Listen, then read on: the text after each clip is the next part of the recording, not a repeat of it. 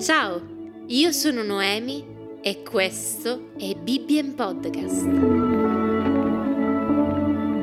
Oggi leggeremo assieme Genesi capitolo 25. I sing beneath the shelter.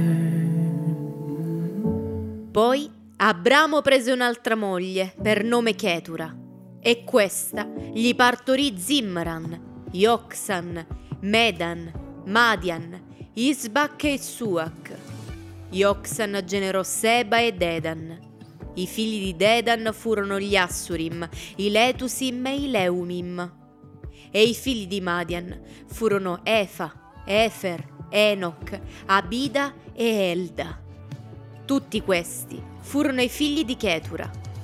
E Abramo diede tutto quel che possedeva a Isacco, ma ai figli delle sue concubine fece dei doni e mentre era ancora in vita li mandò lontano da suo figlio Isacco, verso Levante, nel paese d'Oriente.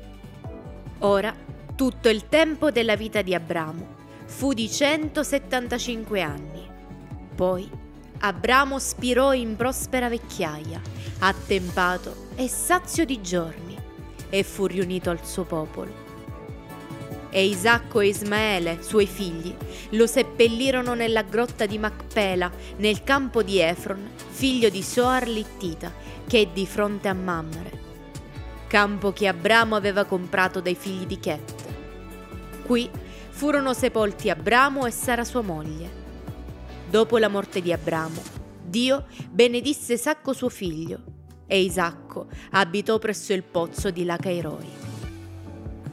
Ora, questi sono i discendenti di Ismaele, figlio di Abramo, che Agar, l'egiziana, serva di Sara, aveva partorito da Abramo. Questi sono i nomi dei figli di Ismaele, secondo le loro generazioni.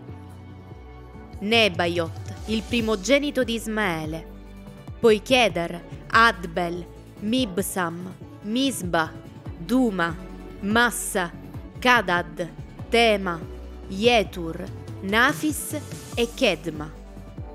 Questi sono i figli di Ismaele e questi i loro nomi, secondo i loro villaggi e i loro accampamenti. Furono i dodici capi dei loro campi. Gli anni della vita di Ismaele furono 137.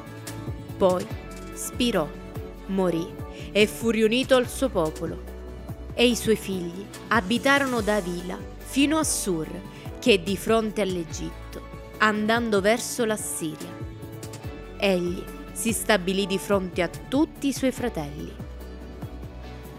Questi sono i discendenti di Isacco, figlio di Abramo. Abramo generò Isacco e Isacco aveva 40 anni quando prese per moglie Rebecca, figlia di Betuel, l'arameo di Paddan Aram e sorella di Labano, l'arameo. Isacco pregò con insistenza l'Eterno per sua moglie, perché lei era sterile. L'Eterno lo esaudì e Rebecca, sua moglie, concepì. I bambini si urtavano nel suo seno e lei disse, Se è così, perché vivo? E andò a consultare l'Eterno. E l'Eterno le disse, Due nazioni sono nel tuo seno e due popoli separati usciranno dalle tue viscere. Uno dei due popoli sarà più forte dell'altro e il maggiore servirà il minore.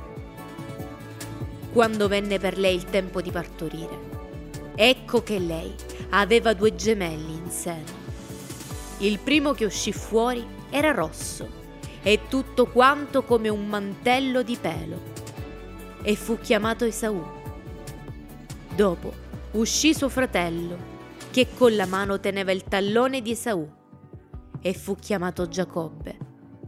Isacco aveva 60 anni quando Rebecca li partorì. I due fanciulli crebbero ed Esaù diventò un abile cacciatore, un uomo di campagna, e Giacobbe un uomo tranquillo che se ne stava nelle tende.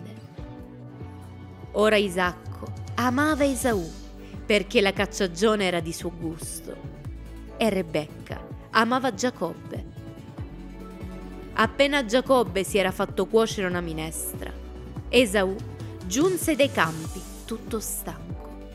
Ed Esaù disse a Giacobbe, dammi da mangiare un po' di questa minestra rossa perché sono stanco.